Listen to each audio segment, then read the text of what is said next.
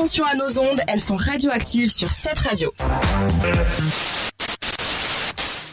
Et oui, les ondes sont radioactives. Et justement, vous allez pouvoir vivre ça en direct, un débat radioactif avec Lillia qui est là. Exactement, un magnifique débat sur la radio filmée, donc que je vous ai posé sur Instagram, sur le compte de cette radio. Vous pouvez encore aller débattre pendant la minute qui va suivre, le temps que je vous présente quelques faits sur la radio filmée. Donc, qu'est-ce que c'est la radio filmée? Je pense que c'est assez clair. C'est de la radio qui est...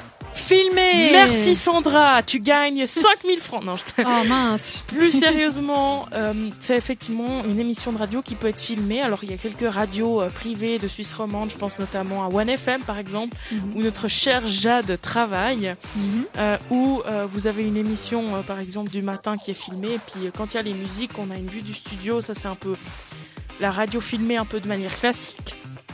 Après, vous avez des émissions de la radio suisse romande qui sont filmées.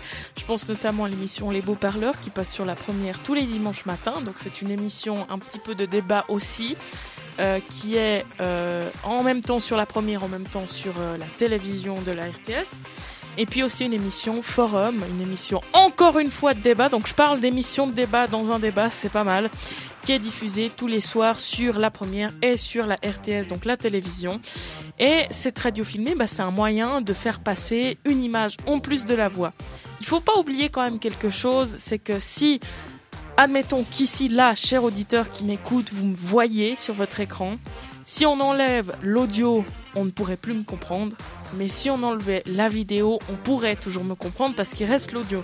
C'est là où justement il y a ce grand débat de la radio, c'est quelque chose de génial, mais ça vient la perturber si on vient y mettre une image, parce que c'est pas de la télévision, c'est de la radio.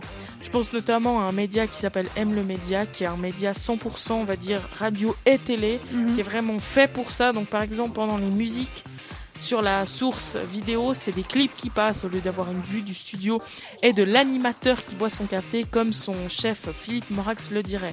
Bref, trêve de blabla, autour de la table, vous en pensez quoi de cette radio filmée? Est-ce que vous êtes pour ou contre?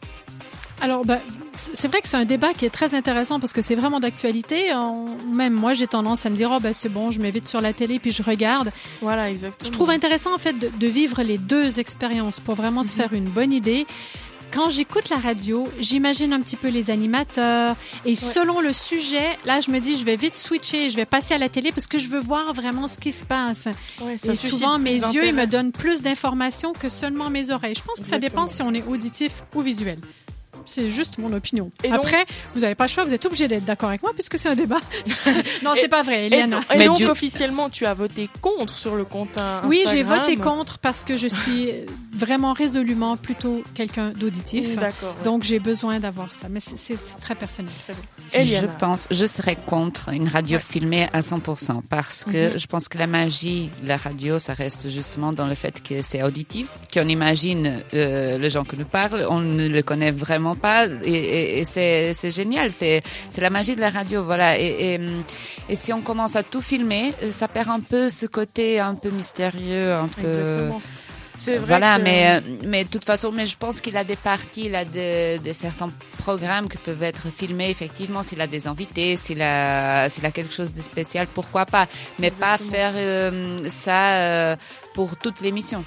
Exactement, certaines parties, bah, je pense notamment à la RTS, sur le compte Instagram de RTS Info, il y a des extraits d'émissions, comme par exemple la matinale qui est diffusée sur La Première et sur RTS 2 tous les matins, ou de forum, et justement l'utilité d'avoir une vidéo, c'est de pouvoir prendre des petits bouts pour, à l'ère du digital et des réseaux sociaux, de pouvoir en faire quelque chose. Exact. Ça, je suis d'accord. Et tu peux faire la promotion même si tu fais des petites vidéos, etc. Exactement. C'est comme Couleur 3, par exemple, qui est aussi une radio de la RTS qui est 100% filmée, à part les émissions préenregistrées. Tout ce qui passe à l'antenne, c'est filmé.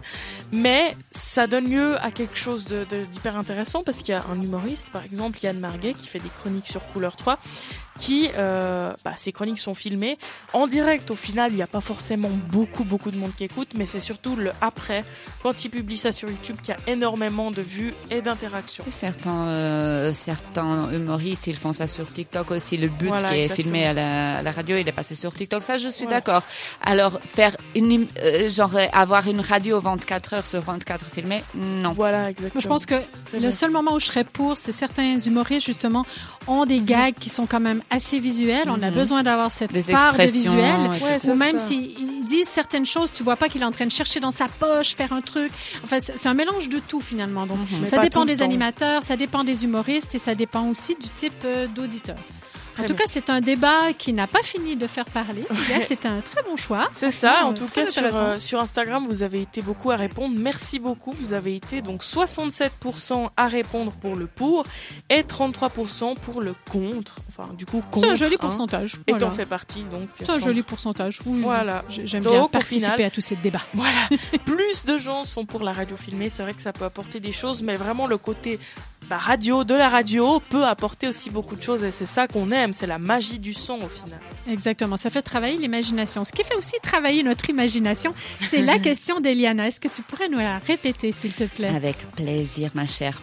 27% des gens ne savent pas une chose sur leur conjoint. C'est quoi? Vous voulez un exemple de réponse? Allez, un petit deuxième. Oui, que je puisse cocher des choses de ma liste. Peut-être que j'avais déjà mentionné avant uriner sous la douche. Donc maintenant, uriner sous la douche, là, c'est qu'ils n'aiment pas le beau-parent.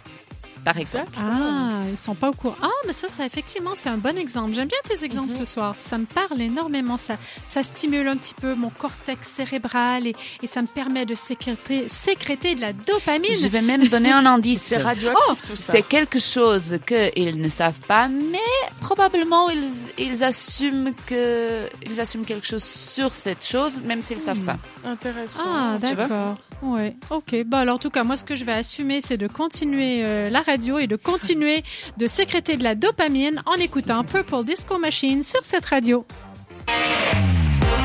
Radioactive, c'est aussi une émission interactive. Suivez-nous sur Instagram.